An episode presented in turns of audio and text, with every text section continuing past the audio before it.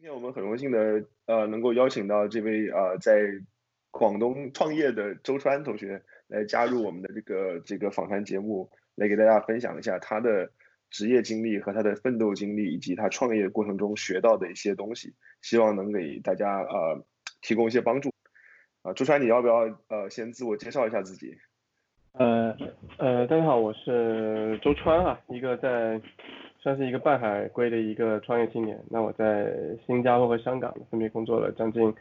快十年，然后一八年的时候就选择呃归国创业，然后在广州呢和我的一个合伙人创办了一家做同城的行李疏运的一间公司。呃，那我也是作为那间公司的呃 COO，也就是首席运营官。呃，今天我也很开心，就是来这边呃和大家分享我的一些呃创业的和一些学习成长的一些经历，怎么从一个相对稳定的一个呃理工理工男的这个职业规划路径，然后就跳到了一个呃呃不那个旱涝不保收的一个创业的环境里面去，嗯，也也算是个抛砖引玉吧。嗯周专，其实你的经历非常的丰富，呃，从零九年大学毕业开始就去了新加坡开始工作，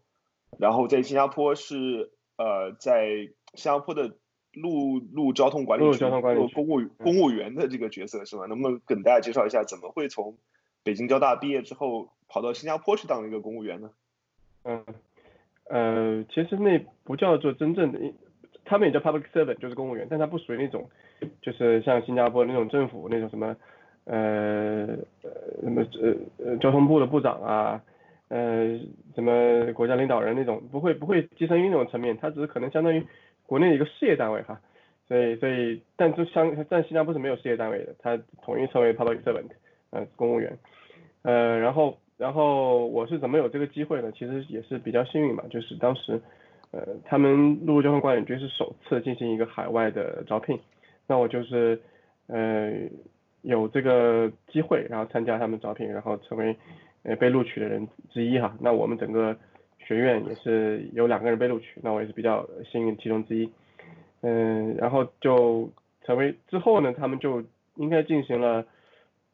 据我所知好像进行了三四届，就是在中国的招聘，就是我们算是第一届，算是呃开三的这个第一届哈。然后当时。据他们所说，当时的原因是因为其实新加坡的呃做工程方面人才是比较少的，因为他们那个呃可能整个整个这么这么这么大一个城市啊，整个整个新加坡也就只有两个大学，然后呃不像呃香港啊这个小小的城市有十七八间大学，所以对这个工程的这个人才的输入也比较少，所以他们就考考虑在海外招聘。那除了呃中国也有呃西班牙啊，甚至还有菲律宾。这这些地方的人，然后把他们招聘过来，所以我觉得当时这一段经历对我来说还是非常非常的有意义的，嗯，而且它是我的第一份工作，我觉得第一份工作，呃，出学校第一份工作是非常呃重要的，嗯，像比如说那个引用一段在那个变形金刚里有一段对白啊，就是第一段工第一段呃出来的工作呢，要么就是呃让你让你。找到正确人生方向啊，要么就是让你陷入一个深渊，一个一个 advice 啊，好，所以大概这就是这个这个机缘巧合之处。然后到了新加坡哈，然后在新加坡工作，这呃，你知道，如果从一个完全没有英文环境的地方，然后到一个而且没有准备，因为我们直接是教招过来的，我们整个学习环境跟跟大部分在内地的学生一样，在中国大陆学生一样，都是都是那种。那种成长的环境，所以其实刚去新加坡的时候还是挺新奇的，当然有很多困难，就包括语言方面，包括很多习惯方面啊，包括，但是我觉得新加坡人他们都非常好，然后他们愿意愿意帮助我，然后愿意呃不断提高嘛，反正就是去那边半年之后，慢慢也就融入了当时的那个生活的环境里面去，啊，嗯，呃，像你刚才说说到这个呃，你们这一届是第一届新加坡政府到。中国的高校去招聘这样的工程人才，并且你是在你们院系那一年是唯二之一的一个被选中到新加坡去工作的人，那看上去就是他的这个整个的遴选标准，或者说他对人才的这个渴望还是有比较高的标准的。呃，那你对这样的呃如果说有志也想到新加坡参与工作的这些这些学生、大学生，有没有什么建议呢？就在学生期间有什么准备可以做啊？或者说在面试过程中有什么需要注意的？嗯嗯，就是我觉得整个新加坡的他们还是求贤若渴的，就是任人唯才，就是不论你什么样的呃背景啊，只要你有能力，他们都会愿意欢迎你来见识新加坡，然后参与到新加坡的这个这个工作里面去，然后甚至到他们的公务员体系。当然你可能不能成为那种高高级公务员哈，然后呃，我觉得我的建议就是，如果你们真的想去新加坡发展，那其实新加坡更看重的是一个综合的一个个人的一个呃实力哈，那也不能说我就成绩好，然后呃我语言不好，然后甚至就是我只管语言，我成绩好也不行。那我觉得呃他他会比较综合的考量你的整个整个人啊，然后啊当然你你在呃大学的时候呃如果做这方面的一个准备的话呢，那可以就是也也可以去了解一下这个新加坡的这些部门你想去的部门，因为他们很可能。像除了陆路交通管理局，据我所知，还有一些像管呃呃港口的一个方面的管理局，可能还有一些呃其他的一些政府部门，他们也会来来这个中国招聘，所以你可以在事先了了解一下这些这些部门，然后呃呃在招聘的时候呢，可能有利于你们去有的放矢。然后反正我是建议新加坡，只要你是珍珠在哪都会发过，然后新加坡它不会呃因为你的这个背景嗯。他会一视同仁啊，不管你什么背景，他都会给你相同的待遇。呃，但是你也要，但是要注意自己综合方面的呃水平的提高啊。嗯。我觉得如果按照百分比的话，在面试的时候，其实你要呃百分大概百分之七十是你的专业背景，那百分之三十是你的交流和特别是英文的一个水平，会有一个很大的一个影响。嗯嗯。所以说，在整个的这个，因为您你刚刚也提到，就是在新加坡的一个生活中间。也遇到了一些这种语言和文化之间一些差异。那相比起中国的高校的生活来说，在新加坡或者在香港，沟通的能力和这个文化的适应能力是不是相对来说要求更高一些？呃，没错没错，我觉得，但是有一点好处就是，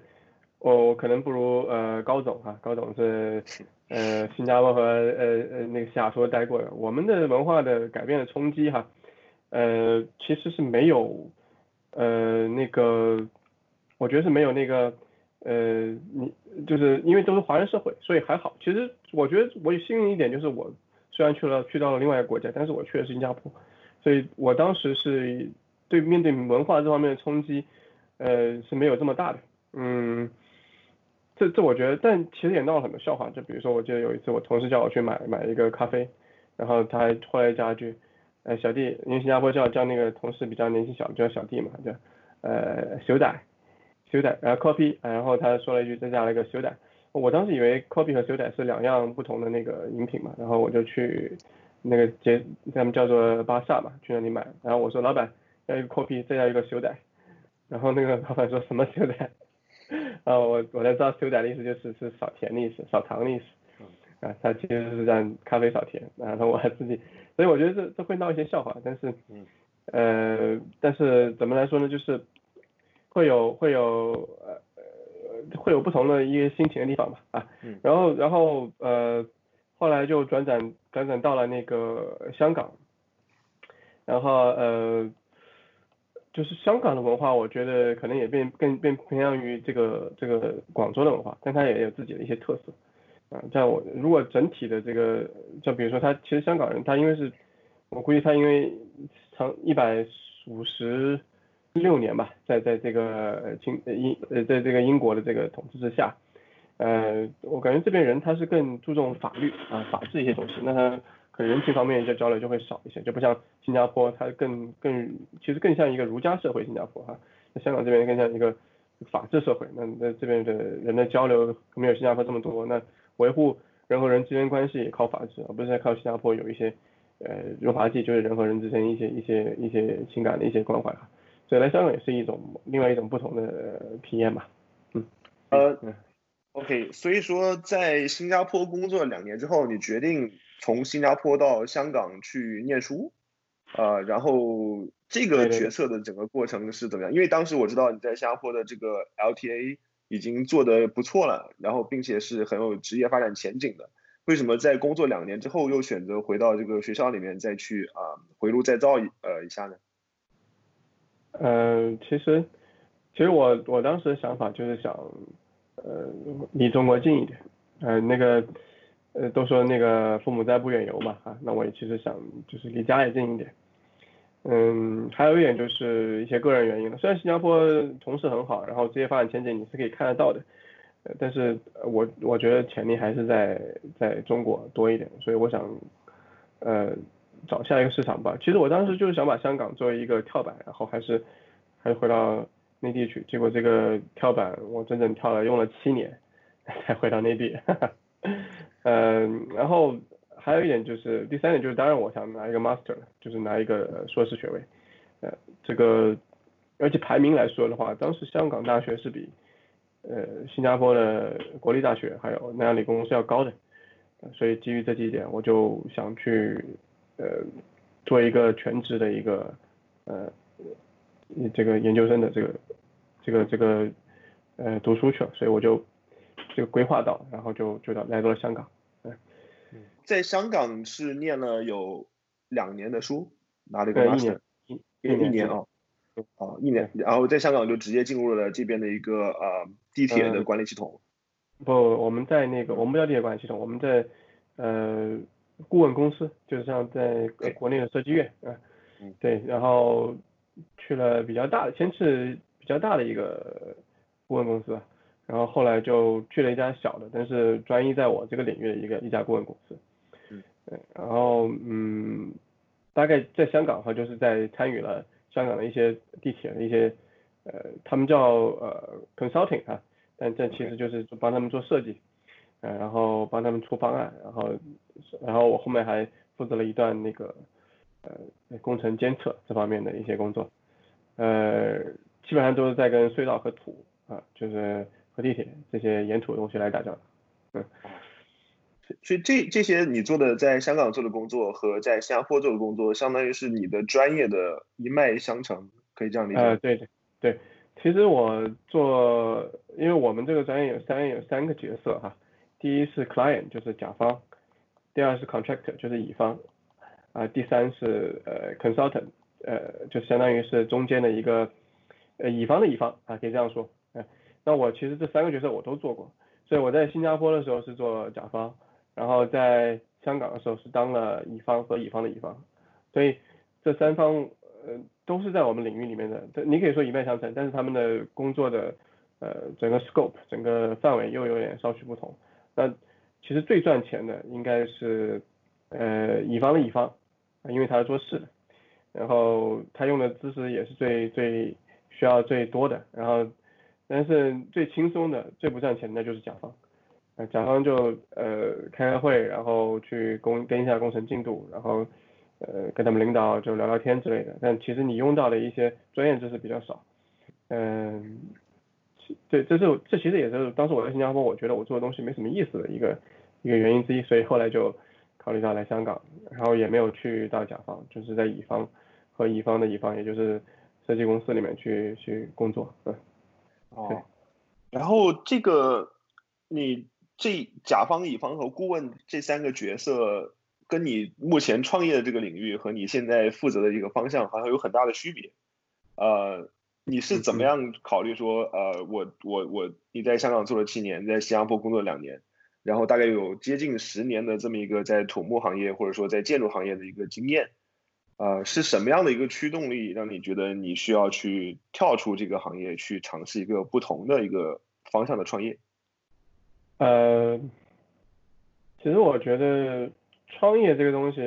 哦，就我们这个呃，能不能先简单描述一下？因为刚刚我们提到这个是行李派送的这么一个业务，但是可能是呃，如果你能够把这个整体的公司和业务的方向再明确说一下，可能对听众的理解来说更好一些。嗯嗯，好的好的，那就是我先说一下我们创业的内容吧，就是做一个呃同城的心理速运。那比如说。很多用户场景就是这样子的，就比如说他可能十二点钟退房，那他不想拖着行李到处走，那他有两个选择。现在哈，他第一就是，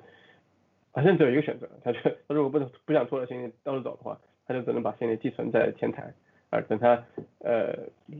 等他那个那个弄完做完自己的事情之后呢，然后再回到酒店，再把行李呃拖走，然后去到他下一个哪怕是那个呃 transportation hub 啊，我们说的就是交通集散中心，就是比如说机场啊啊呃高铁站啊轮渡啊这些地方。那我们现在给他提供多一个选择，就是我们可以直接让他 check out 之后呢，退房之后可以把自己的行李去运送到下一个他想去的地方。呃，所以我们公司名字就叫做一六行李帮哈，嗯，顾名思义就是帮别人来呃来来处理这一段时间这个行李的运送的。那他可以就是呃做完这些事情之后不用回酒店啊，就没有这个折返这个成本，然后直接在呃机场或者是在火车站等等这些地方来提取他的行李。那这个这个用户场景呢，除了在酒店，因为酒店是特别多的，我们后台数据也可以看到，大概八九点的时候，九点到十二点之间下单特别多的。然后另外还有一些呃，比如说会展中心的，因为很多会展用户呢，他们可能参加展会，呃，他们也想把这个行李就直接运送到机场啊，或者是交通站点去，嗯，所以这这个是我们做的一个比较细分的一个领域的一个服务，然后。同时呢，用呃，我们也想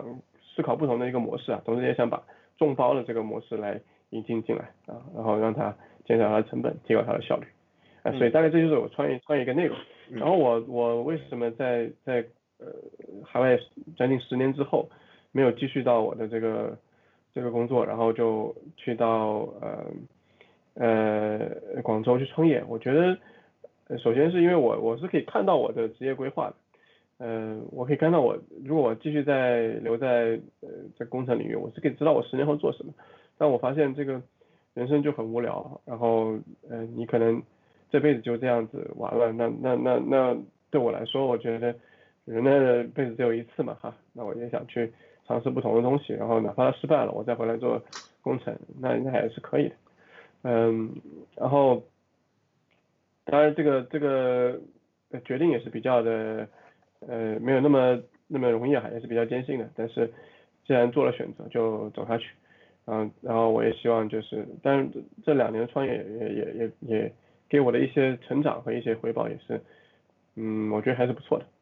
所以说，其实这个决定其实是很大的人生的一个转变，对吧？就是你看，首先是从一个旧有的，你从可能大学本科的时候开始学习的这么一个行业，然后接近十年的从业经验。然后完全的从这里面跳出来，然后去从事到一个新的完全不同的创业领域里面去，是如此细分的一个领域，并且运营又占这么大的一个比重。然后你是一个 CEO 的角色，你可能身上的这个责任也非常重大。嗯，这这个两个非常大的人生的改变，一个是从行现有的这个行业里面完全的跳出去，跟自己学习的和工作的这些经历完全都可能不太相关。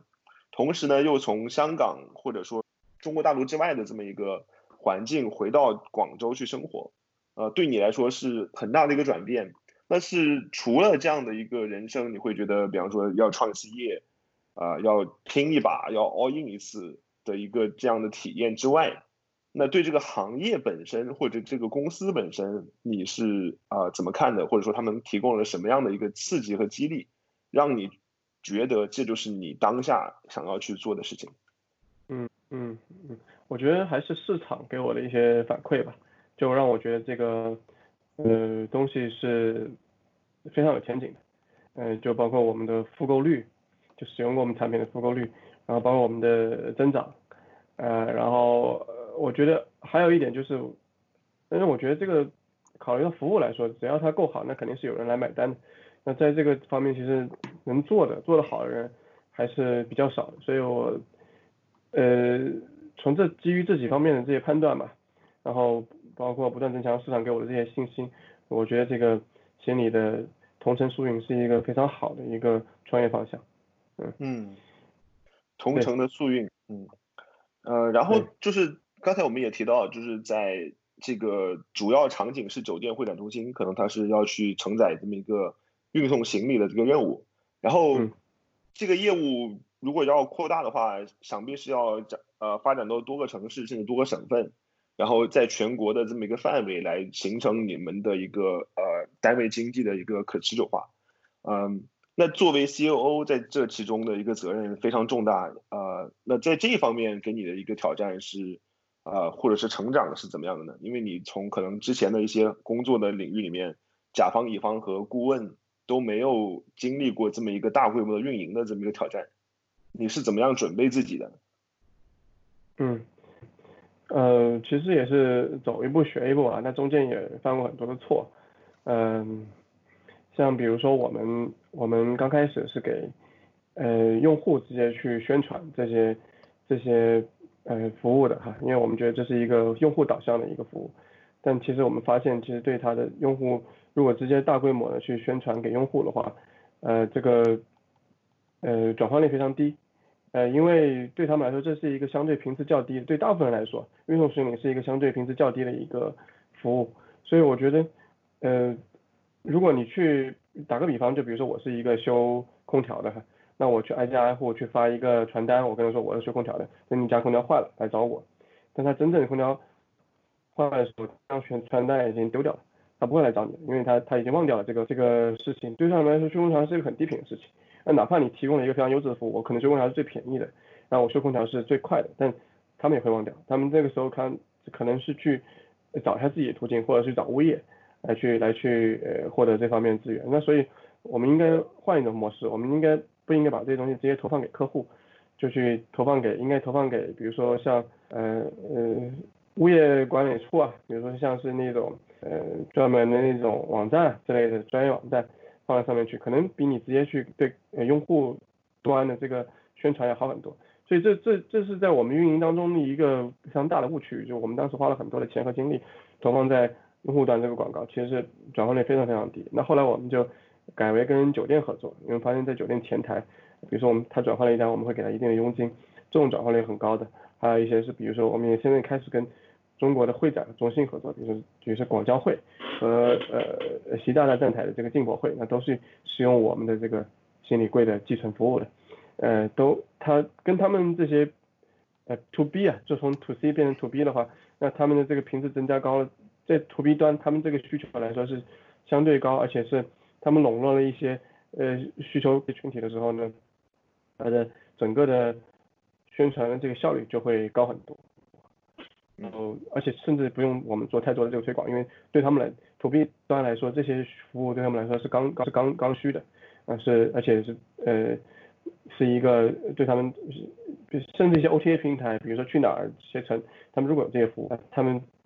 直接就找他们来对接我们，因为对他们来说，这个平台是增值的一个服务。嗯。呃，所以呃，这是在在在运营的时候一些一些磕磕碰碰的地方吧。然后还有一些就是我们呃呃对一些城市的一些拓展，那可能有时候也会一些呃比较呃比较怎么说呢？可能会比较太快了，因为可能这些城市它没有呃还没有到那个到那个呃。市场的那个程度，然后就，所以这个后来我们把这个整个宣传往往 to B 方面去去做，那也是一个运营的一个重要的一个呃调整，那这也是在不断的磕磕碰碰当中、失败当中去得到的，嗯。嗯，所以说从 to C 到 to B 的整个这个转换思维的转换和运营策略的一个转换，花多长时间？这个我觉得是在我们 to C 完全失败之后，所以你这个转换是一般是在呃这很失败的哈，中间也没有完全就是想到这个这个东西，它其实嗯不值得去推广啊，那那那中间花了很大的功夫，所以呃我我觉得对于我这个算是一个外行的创业者来说，去了解一些商业的一些深层逻辑，其实很必要。那这些都是我现在所欠缺的。那其实我也是想，呃，通过各方面的学习来提高这方面的短板。对，这呃，就是这个商业的深层次逻辑，这个可能是确实是你提到，对于任何一个新创业者或者说是第一次走出校门就想创业的大学生来说，是他们第一步需要去了解的东西。呃，在你这方面肯定就是经过不同不停的这样尝试和这个产品的迭代之中，也学到了很多这样的东西。没错啊，在所有的这么一个过程中间下来，啊，从整个从 to C 到 to B 的这么一个转换的过程中，如果你复盘一次的话，你有没有，呃，就回到中间你们在 To C 的这个方向走得很深的情况下，呃，有哪个时间节点或者说是关键决策，其实是可以让你们不要再把那么多投入砸到这么一个可能回报并不大的一个路线上。如果你现在回来想的话，有这样的机会吗？嗯，我觉得那个时候呢，我们一直在强调，我觉得我那时候的方向是错的，因为那时候我们一直觉得我们不能盈利，是因为我们的宣传力度不够。那我们只要增加这个 C 端的用户，教育他们啊使用我们的产品，那到了某个节点，我们就能够 break even，就能够收支平衡。到了某个超出这个节点后，我们就开始盈利了。所以这个整个跟当时的战略方向是有有问题的，呃，我觉得去避免这些东西是需要更多的市场调研，去需要更多的知道用户的一些从他们的呃诉求，呃去知道他深层次的这个用户的这个动机，呃是比较重要的。所以呃有时候因为这对一个完全陌生的东西，我们看的看待的角度，可能你一开始就是完全是错误的，那这个时候。这个时候，你要说当时如果能不能找到这个节点，呃，只能说这个当局者迷，这很难。他他只有在失败的时候，你回过来看，我们就不应该花这么多钱去给用户推广。所以，所以当时当时一上来就是想要先砸一些钱去教育市场，然后帮助用户形成这么一个使用习惯，然后可能呃期待着一些网络效应，然后去展开市场，就能够得到一个将来的收呃这么一个收入。的来源，OK，对，我觉得这个也可能是跟我们一些，因为我们在穿互联网创业的时候会经常去做一些对比的一些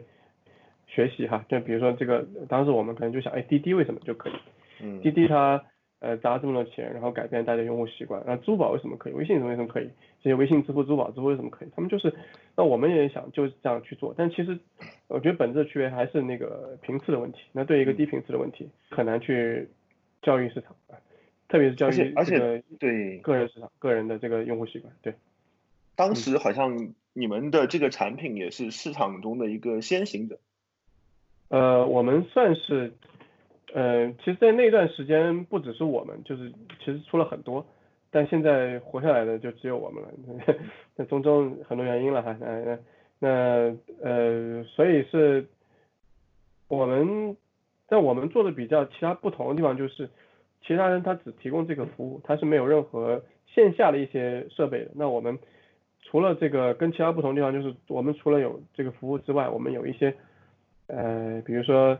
线下的智，我们叫做智能行李柜。那这个智能行李柜会成为一个你交接的一个地点啊，那你可以把行李放在这里，然后通过智能柜下单，然后有人来帮你取出行李，然后运走。那你你也可以在这个别人运过来，然后你在这个行李柜取出你的行李。啊，成成为一个交接的一个临时场所，那这个或者或者说我跟别人打比方，我们也可能就是像蜂巢，但我们是放在交通站点的蜂巢，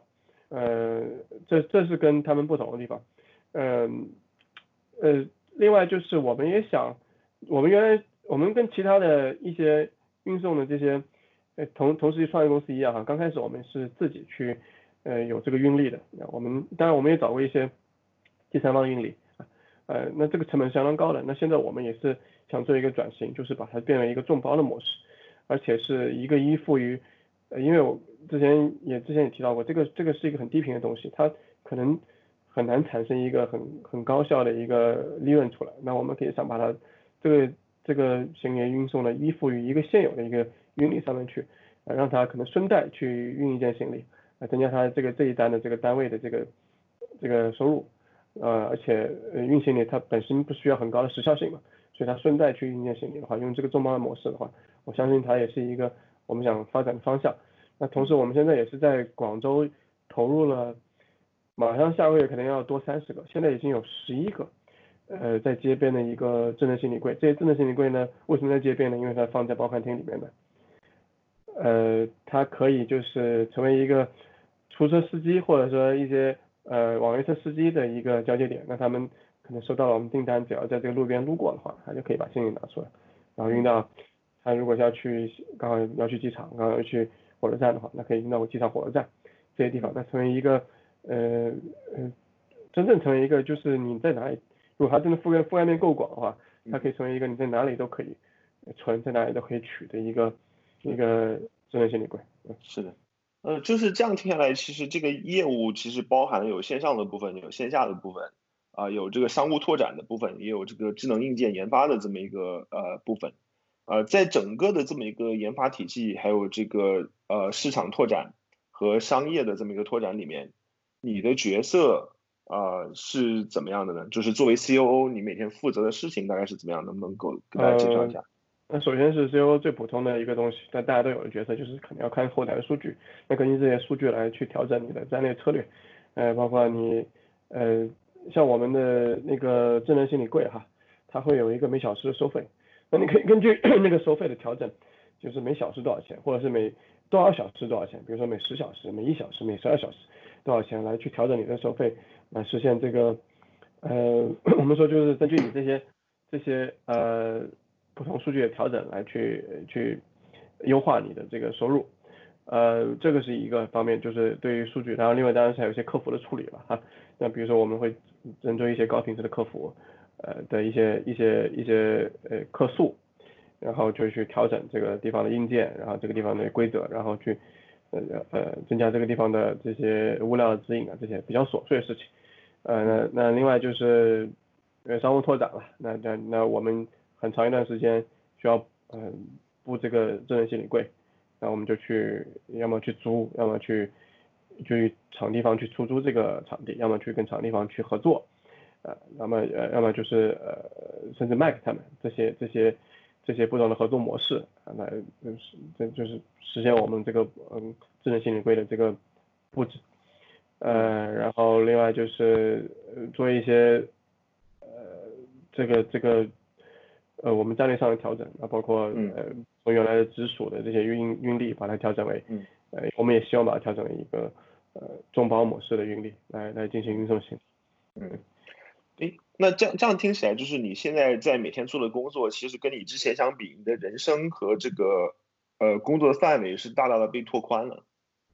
呃，拓拓宽了，也是拓拓薄了很多啊。那以前可能是很窄的，但是一个比较深的领域，现在拓宽了，也呃薄了很多。嗯。这深度和这个宽这个广度之间，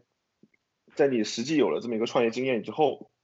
你今天是怎么看待的？看待自己的个人的成长？和自己生活的一个或者说的追求有没有一些变化？呃，那可能呃，我觉得变化来说的话，嗯，钱是少了，但但是但是我的精神世界是丰富了，而且我觉得我是呃也很享受这种创业的过程啊，就大家去努力去一起把这件事情做成。然后，当然，我觉得在创业的话，你会，也是我第一次开始接受，因为我之前没有在中国工作过，中国大陆工作过，所以，呃，也是开始去接触一些国内的人，那你会发现大部分人都还是挺好的，而且他们很很尊重，很很理解你这边这些创业者，嗯，所以总体来说，我觉得收获还是很多，就像我之前讲的，我是不不后悔之前我做的这个这个选择。嗯，而且这个我觉得，就如果反过来说，我可能还在呃这边呃成为一个呃打工者，或者成为一个呃这个这 consultant 一个顾问，那我可能我经历不了那么多东西，那可能学到的东西，我一辈子也不会知道这个高频低频、刚需低需这些之间的关系，然后我也可能不能不会了解这个每一个行业，你去具体到跟每一个人打交道，每一个人的诉求。嗯，那这些东西我都经历不了，那我也可能也是一个遗憾吧啊。那这些对我来说丰富，丰富的这些经历是很有趣，那也很有帮助的。是啊，我觉得听下来你的经历中间是有有很成功的一个部分，然后创业之后也经历了很多挫折，然后在挫折中反省，然后走出来，然后现在又又展开一个新的方向。呃，在所有的这个过程中间，如果说我们要给想要创业的这样的年轻人，或者说是像你有类似背景，过去十年或者十几年都在一个稳定环境中工作的这样的人，一些建议，啊，你觉得最宝贵的建议，或者你学到的最重要的东西是什么？给他们，如果给三条建议的话，会是什么？三条，三条，虽然有点多啊。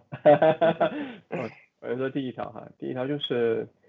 呃，如果你要真的决定去创业了，其实创业没有那么好玩的。嗯，你一定要去想好，然后你，我觉得现在都倡导底线思维嘛，就是你把你自己所能接受的最坏的情况去想一下，如果你能接受，你就去，你而且你不会完全坦然接受，而且你不会影响你下来的这个接下来人生，那你就去做。呃，它可能会是一个，呃，就是最坏的结果就是无劳而返，而且你浪费了这么多沉没成本，但是只要你能接受。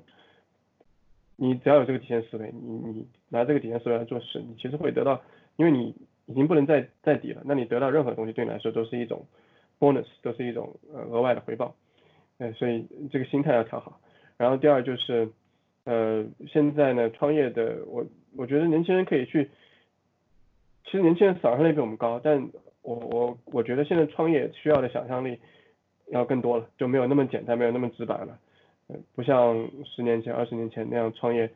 呃，不需要什么想象力，那只要去找一个中国存在这个短板的一个一个市场，然后走进去就可以了，然后就延续用一些非常传统的思维，不需要这些额外的这些知识，你就可以去做一个很好的东西。那现在其实，我觉得现在创创业，一是需要很高的想象力，第二是，呃，创业的这个呃细分领域要越来越细分，越来越细致。然后呃，你做的服务也是要越来越周到，越来越从这个服务设计的角度来出发，呃，帮帮用用户主导的这个这个模式，然后再去来去呃做你想要的做的一个事情啊，嗯呃第三点呢是就是你要给自己一个呃明确的一个期限，就你的创业的时候，你要说我多少多少年做不了的话，你就。就是它会有个头嘛，啊，你不可能就是，如果你觉得哪一点实在是你达不到当时想要的东西，那你那你就要去做一个了决断，而不是呃就是就是停步不前，啊，这这因为创业这个东西，你进去要很果断，但你出来的话也要果断，所以我觉得这三点想好的话，嗯，你去创业那可以就收放自如，然后就呃给自己，然后也可能会。为成功有一点帮助吧，啊，嗯，然后另外就是，呃，我希望就是，我希望哈每一个创业的人就是要热爱生活的，因为，因为你会发现，如果你喜欢生活，你喜欢，呃，做一些事情对社会，你会发现创业是一个很有意思的东西，它会，呃，它会让你去有一种更直接的参与感，在在推动这个社会，嗯嗯，所以说给创业者的。呃，一些提醒或者说是建议，就是说，首先你要做好心理准备，然后现在的一个市场已经是一个进化过的市场，消费消费者的要求越来越高，创业者需要有更强的想象力去呃满足消费者这样日益迭代的这么一个需求，然后在细分领域里面要去善于发发现机会，同时要有一个止损的思维。如果说你发现你的投入已经可能没有办法得到一个产出了，你可能要及时的给撤回来，啊，我觉得这是非常非常好的建议给创业者。那对，谢谢。你现在你觉得你到了哪个阶段？就是现在这个项目？嗯，呃，这个问题很很很 harsh 啊，呃，现在其实疫情期间，那我们的整个呃整个收入大概是好的时候呢百分之三十。那之前更惨，可能百分之十到百分之五，嗯，对我来说，这个这个是这个是可以，这个是可以那个透露的数据吗？可以透露百分比吧，但是不能透露多少钱。好的，好的，好，确认一下。那那对，然后这个，呃，我觉得我到了哪个程度，其实对我自己来下这个疫情的原因啊，那我们最大的两个客户，呃，广交会还有进博会，那基本上。场馆都是没有开的，然后今年的春季春交会、春季广交会呢也是在网上进行，所以其实从收入角度来讲，我们是比最高的时候可能现在也只有个百最最最高最高比个最高的时候啊，可能现在有个百分之三十，那之前更惨，可能百分之五到百分之十，所以从我觉得这件是一个创业比较艰难的一个一个时期，那那只要度过了这个时候呢，呃。嗯，我随着我们继续在广州的报刊亭布点，随着我们去，当然整个现在环境都不好哈，那我们也想去做一个小小的尝试，可能在广州先进行这种众包模式的路边的网约车提取件的这种模式的这种尝试，呃，去去看一下这个市场反应。那我觉得这个模式是没有问题的，而且它它也能够呃达到我们想要的效果，所以。在这段时间过去之后，然后，嗯呃，等这个经济慢慢已经已经开始慢慢重启了哈，等经济重启到一定程度之后，我们再进行实验。然后我也相信这个这个公司的这个前景是一片光明的。嗯，呃，现在有市面上有两种说法，就是第一种是在疫情的影响之下，有一大批的中小企业会倒闭。然后整个中国经济和整个的创业市场会进入一个大家期待已久的寒冬。还有另外一种说法是说，啊，如果我们回去看上一次经济危机，零八年的时候，Uber、Airbnb 啊，还有一系列的这样的明星公司，在经济危机的背景下诞生出来。所以这种说法就是说，在目前的一个中国社会，正因为有存在中国的这么一个中国经济的这么一个重新调整。存在行业的一个洗牌，反而是给中小企业的一些创业者带来更多的机会。那身为一个创业者，在这么一个大时代的背景里头，风口浪尖，你的感受是哪是哪一种？我觉得这个时候跟零八年金融危机还是不一样。嗯，这个时候的人呢，他是尽量现在是疫情啊，现在不是金融，不是这种次贷危机产生的这个金融风暴。它是一种，嗯，我觉得极大的、特别极大减少了这个我们全球化的一个，就是人和人之间的这个交流的一个过程。嗯，它可能，但是全球化这个趋趋势不能阻挡吧。嗯，然后，嗯，呃，除了全球化，还就还有一些线下一些活动。嗯，所以我觉得不能完全说这是跟零八年一样，它会有一个洗牌。它其实也催生了很多一种企业的一个。呃呃，一个蓬勃的发展哈，像比如说中国生产了中生生产全全全球百分之五十以上的口罩，这种所以卖口罩的就是赚的盆满锅满，嗯，所以对对于不同的行业来说，我觉得是有不同的影响的。有些行业它是有非常正面的影响，那有些行业像我们这种行业，其实是有很